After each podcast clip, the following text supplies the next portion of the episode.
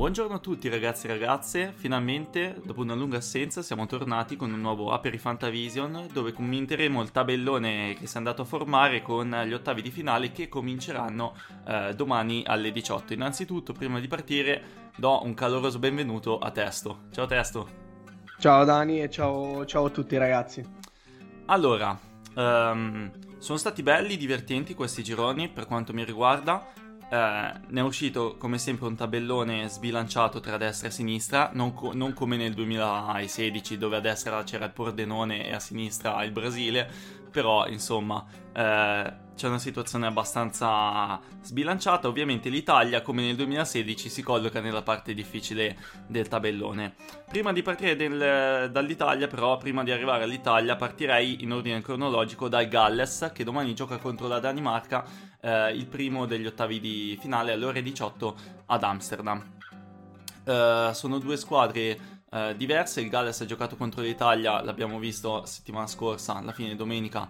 Non è sembrato questo squadrone, mentre la Danimarca, a cui ovviamente eh, continuiamo a fare in bocca al lupo per Eriksen, eccetera, sembra appunto aver fatto gruppo, come dicevamo, e aver trovato una compattezza non da poco. Sì, esatto, anch'io se dovessi fare un'analisi eh, direi che la Danimarca ha qualcosina in più, ha pur, pur senza comunque Eriksen che era eh, diciamo un po' il faro delle, delle, del centrocampo ma dell'intera squadra, quindi eh, io sono, sono d'accordo. Eh, il Galles non mi ha fatto una grandissima impressione, nel senso che anche i giocatori più rappresentativi come Bale e Ramsey eh, soprattutto contro l'Italia, magari eh, tra virgolette delle seconde linee, perché poi abbiamo visto come un po' tutti siano dei, dei titolari acquisiti. Eh, non, ha, non, ha praticamente creato, non hanno creato praticamente nulla e, e anzi eh, hanno, non dico demolito, ma lasciato un po' indietro quello che di buono avevano fatto ad esempio nella gara contro la Turchia. Quindi anch'io se dovessi fare un'analisi direi che la Danimarca è, eh, è favorita, eh, poi eh, ce lo dirà il campo. Ecco. Ce lo dirà il campo come sempre, però partiamo col dire che la Danimarca, anche perché comunque non dobbiamo dimenticare che la Danimarca sì è sinonimo quasi di Eriksen, ma ci sono giocatori di tutta affidabilità come eh, Damsgaard, Mele, come Yusuf Paulsen, ehm, come Kier, diciamo che comunque qualche giocatore che ha fatto vedere delle buone cose, soprattutto nel nostro campionato, eh, c'è, diciamo così, a differenza del Galles che, eh, a parte le stelle di Ramsey e, e Bale che non hanno brillato tantissimo finora, è povero, diciamo, di, di talenti, però staremo a vedere. Arriviamo dunque al clou per noi italiani di questi ottavi di finale, ovvero sabato alle 21, perché ragazzi a Londra andrà in scena Italia-Austria. Partiamo da favoriti, non c'è da, da nasconderlo. Um, però, però, però, noi siamo capaci di grandi cose come di, di pessime cose storicamente a livello di europei e mondiale, quindi incrociamo le dita. Dobbiamo essere prima di tutto soddisfatti del cammino che abbiamo fatto finora perché Uh, uscire da un girone sì semplice ma comunque un girone di europeo dove l'inerzia e lo stato di forma uh, conta tantissimo con zero gol subiti um, e uh, allora 3 più 3 più 7 gol fatti 7 gol, 7 gol sì, fatti esatto. non è per niente, per niente male testo sì eh Vabbè, eh, è impossibile dire di non essere soddisfatti del girone dell'Italia.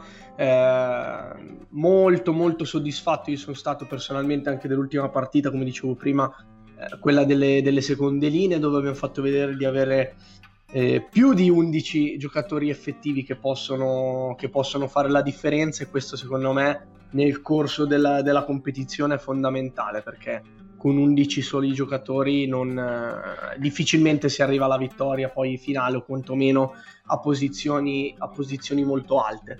Eh, è chiaro che siamo i favoriti, abbiamo tutto da perdere sulla carta perché qualora non dovessimo passare il turno eh, sarebbe, sarebbe, una cosa abbastanza grave, eh, però io, io, sono fiducioso personalmente. Eh, L'Italia di Mancini ci ha fatto ci ha fatto ricredere numerose volte e, e, e spero che, che, non deluda le attese e, e possa fare una gran partita come, come ha fatto appunto nel girone.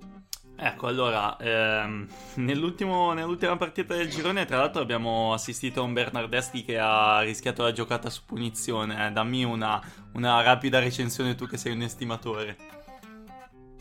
Ma mm, eh, sì, no, che alla fine ha, ha, giocato anche, ha giochicchiato. L'ultima partita non ha, non ha fatto neanche male.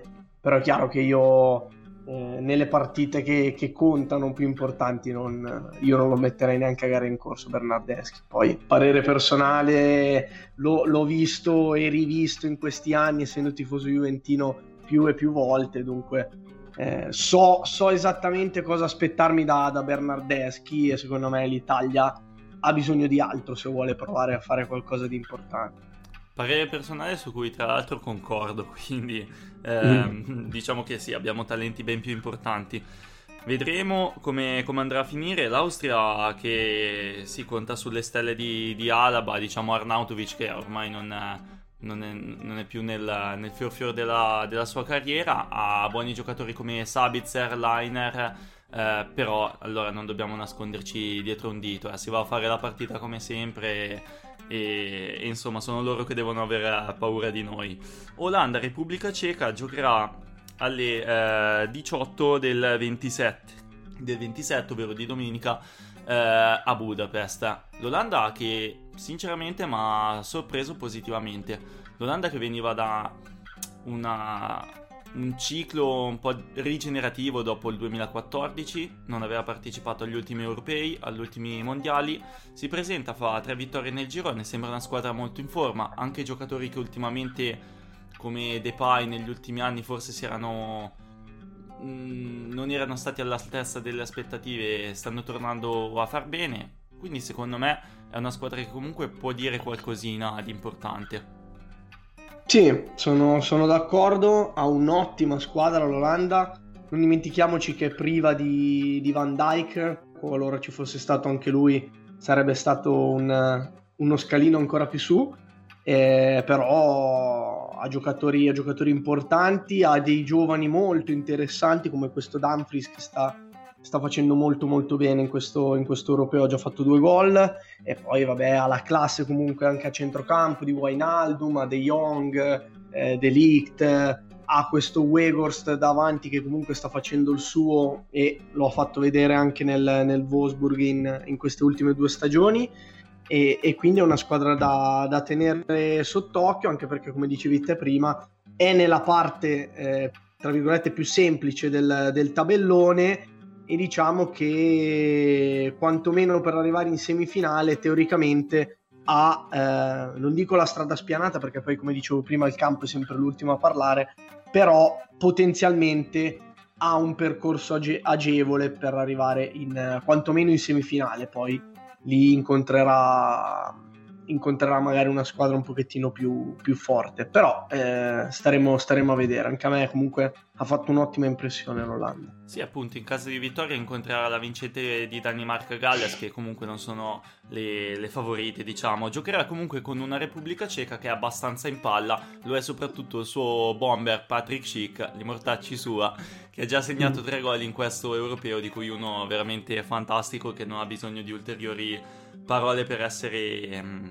descritto. Eh, insomma, qua la bilancia prende ovviamente dalla parte dell'Olanda. Che partita pensi che possa fare la Repubblica Ceca?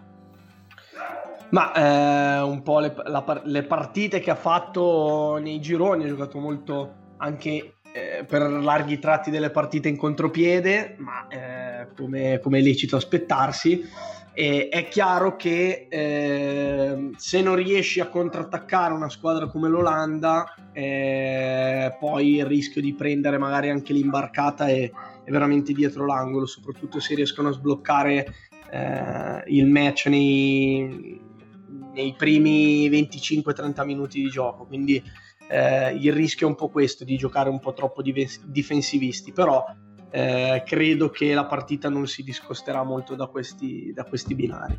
Vedremo, vedremo, dai. Eh, sarà comunque una partita che secondo me eh, ci farà divertire. Ci farà divertire soprattutto la, la prossima partita che andremo a diciamo commentare che eh, è quella tra Belgio e Portogallo ci spostiamo quindi dalla parte sinistra del tabellone la nostra parte la vincente incontrerà la vincente di Italia-Austria, quindi confermiamo che a noi poteva andarci meglio a livello di tabellone. Belgio che eh, soprattutto dal ritorno di De Bruyne è cominciato a essere il Belgio che tutti si aspettavano. Abbiamo visto chiaramente che contro la Danimarca in 20 minuti, quando De Bruyne ha deciso che si doveva vincere, eh, hanno vinto. Eh, c'è un Lukaku che è completamente in palla con tre reti, due man of the match a referto. È una squadra, insomma, secondo me più forte adesso del Portogallo. Secondo me. Portogallo che comunque Uh, non è male, ha giocato un buon, un buon girone, nonostante fosse nel, nel, girone di ferro. Ha un Cristiano Ronaldo che ha già segnato 5 reti in questo europeo, eh, tra l'altro diventato record assoluto di, di, gol tra, di gol in europei. E, insomma, quindi ci aspettiamo una partita combattuta. Io personalmente, come ho già detto, vedo un pelo in vantaggio il Belgio. Sì, sì, anch'io, anch'io nella disamina iniziale vedo vedo leggermente avanti il Belgio, però a differenza magari di altre partite questa è molto molto meno scontata perché comunque il Portogallo ha dei giocatori che eh, quando, quando, azzeccano la partita importante possono, possono davvero fare la differenza. Eh, secondo me una chiave di lettura interessante può essere un po' il, il rientro di questo Bruno Fernandes che ha fatto una stagione strepitosa al Manchester United che però in queste prime partite nel, dell'Europeo non ha, non ha, saputo incidere e anzi nell'ultima appunto decisiva contro la Francia non è partito nemmeno dal primo minuto. Quindi eh, penso che il Portogallo se vuole fare qualcosa di importante debba recuperare un giocatore fondamentale come lui eh, in modo da, da, supportare al meglio anche Cristiano Ronaldo che, che, che sta facendo molto molto bene anche se ricordiamo comunque ragazzi che ha tirato tre rigori e quindi quelli ovviamente fanno, fanno tutta la differenza del mondo, però il valore non, non, si discute assolutamente. Però anch'io vedo leggermente avanti il, il Belgio, eh, anche se penso sia una partita molto molto aperta. Sì, sono d'accordo con te. Ecco, Bruno Fernandes può fare la differenza, soprattutto in fase di assistenza, eh, poi alle punte. E secondo me è lì proprio che il Portogallo può far male con eh, giocatori di grande tecnica che ha lì a supporto, a supporto delle punte, insomma, che giocano tra le linee. Abbiamo visto, per esempio, il gol di, di Cristiano Ronaldo contro, la, contro l'Ungheria, che è arrivata con una serie di 1-2 fantastici con Bernardo Silva, se non sbaglio. Eh, quindi se riescono a giochicchiare lì, chiaramente mettono in difficoltà qualsiasi squadra. Eh, come abbiamo detto, il Belgio, insomma, eh, è una squadra molto molto tosta, anche perché noi l'avevamo incontrato nei gironi nel 2016, ma Lukaku rispetto al 2016 si è evoluto due volte come i Pokémon. È diventato da Charmander a Charizard e quindi insomma è una squadra molto molto più, più forte, più consapevole.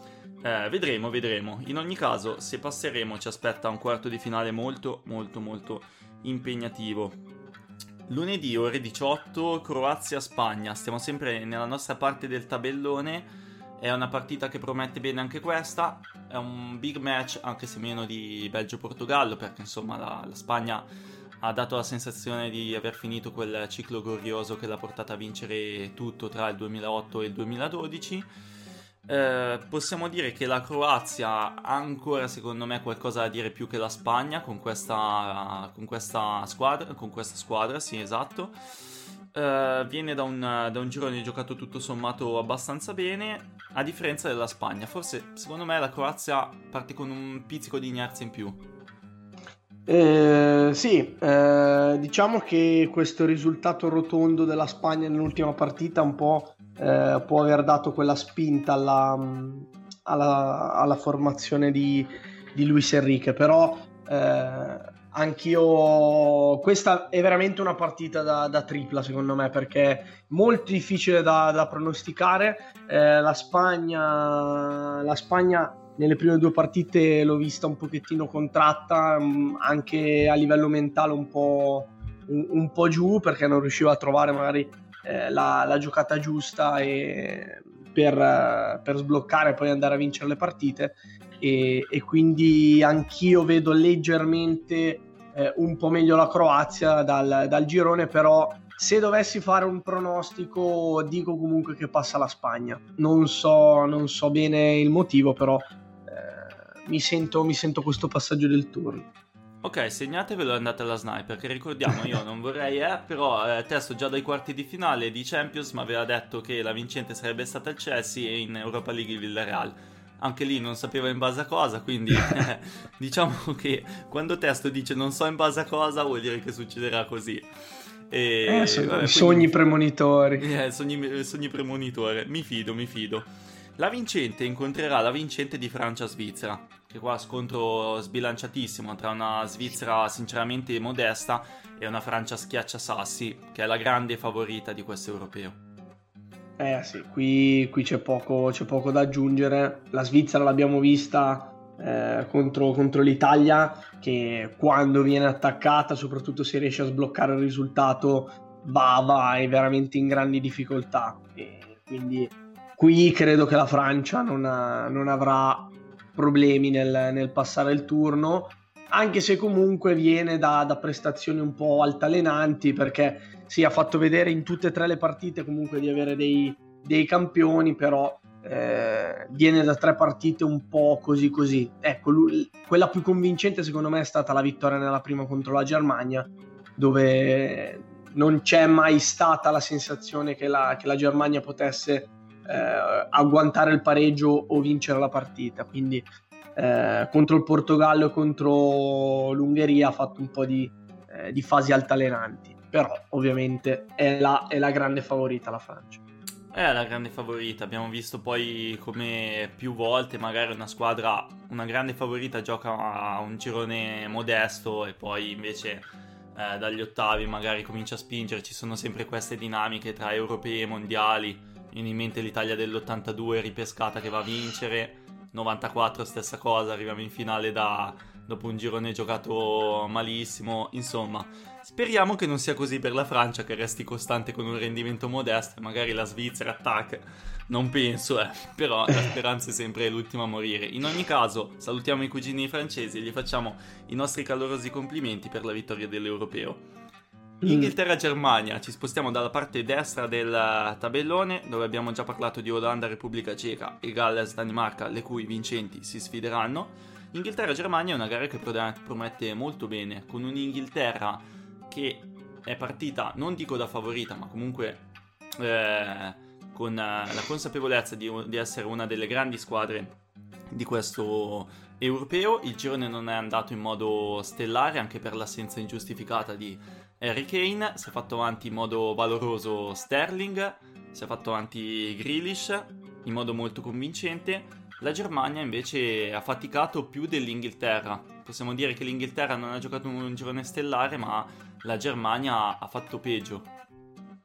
Sì, c'è da, da, tenere sempre in conto comunque le squadre che aveva nel girone la Germania e quelle che aveva nel girone l'Inghilterra, quindi eh, è vero che la Germania ha avuto, soprattutto nell'ultima partita, solitamente i tedeschi, anche quando sono spalle al muro, le partite che non devono sbagliare non le sbagliano, soprattutto in competizioni così, così importanti. Invece ha rischiato grosso perché ha trovato il gol in maniera un po', un po casuale contro l'Ungheria il secondo gol, quindi, eh, ma anche il primo, eh, perché alla fine se non fa quella, quella papera al portiere eh, difficilmente fa, fa, un gol in quella situazione. Eh, però eh, io sinceramente mi aspettavo molto di più dall'Inghilterra, sembra veramente sempre la stessa squadra che eh, nonostante i grandi nomi non riesce ad avere quell'alchimia necessaria magari a fare dei risultati importanti in ambito internazionale. E, e quindi io se ti devo dire chi passa il turno tra queste due, io ti dico la Germania, perché è un'altra squadra che, come dicevi tu prima, è capace di aver fatto un girone un po' così così, un po' altalenante e poi nella fase finale eh, avere, avere una marcia in più, quella spinta in più consapevole del fatto anche che nella parte del tabellone è giusto che eventualmente ha, eh, non dico strada spianata, ma qualora dovesse sconfiggere l'Inghilterra, ha veramente grandi chance di, di poter arrivare fino in fondo. Ecco, possiamo dire appunto che la Germania mi dà un po' quell'impressione, appunto, come dici te, che di squadra quadrata, che quando c'è da fare la partita, in questi casi da dentro e fuori, la fa. Non è stato così contro l'Ungheria, ma adesso la sticella si è alzata.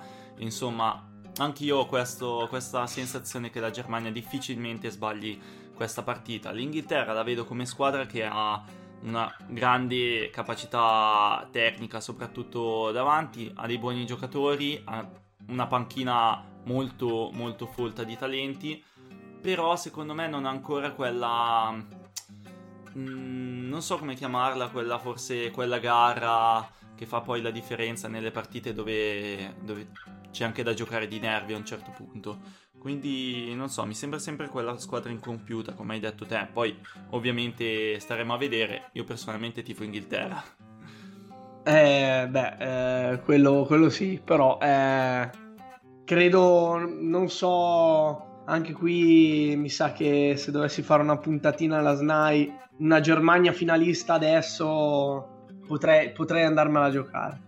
Vedremo, vedremo, vedremo. È in fase calante anche la Germania, comunque dobbiamo dire anche, anche questa, però insomma.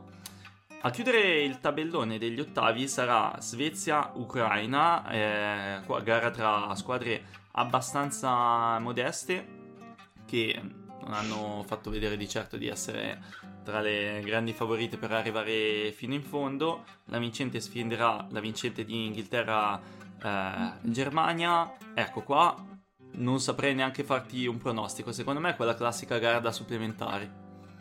Sì, è una gara molto molto equilibrata.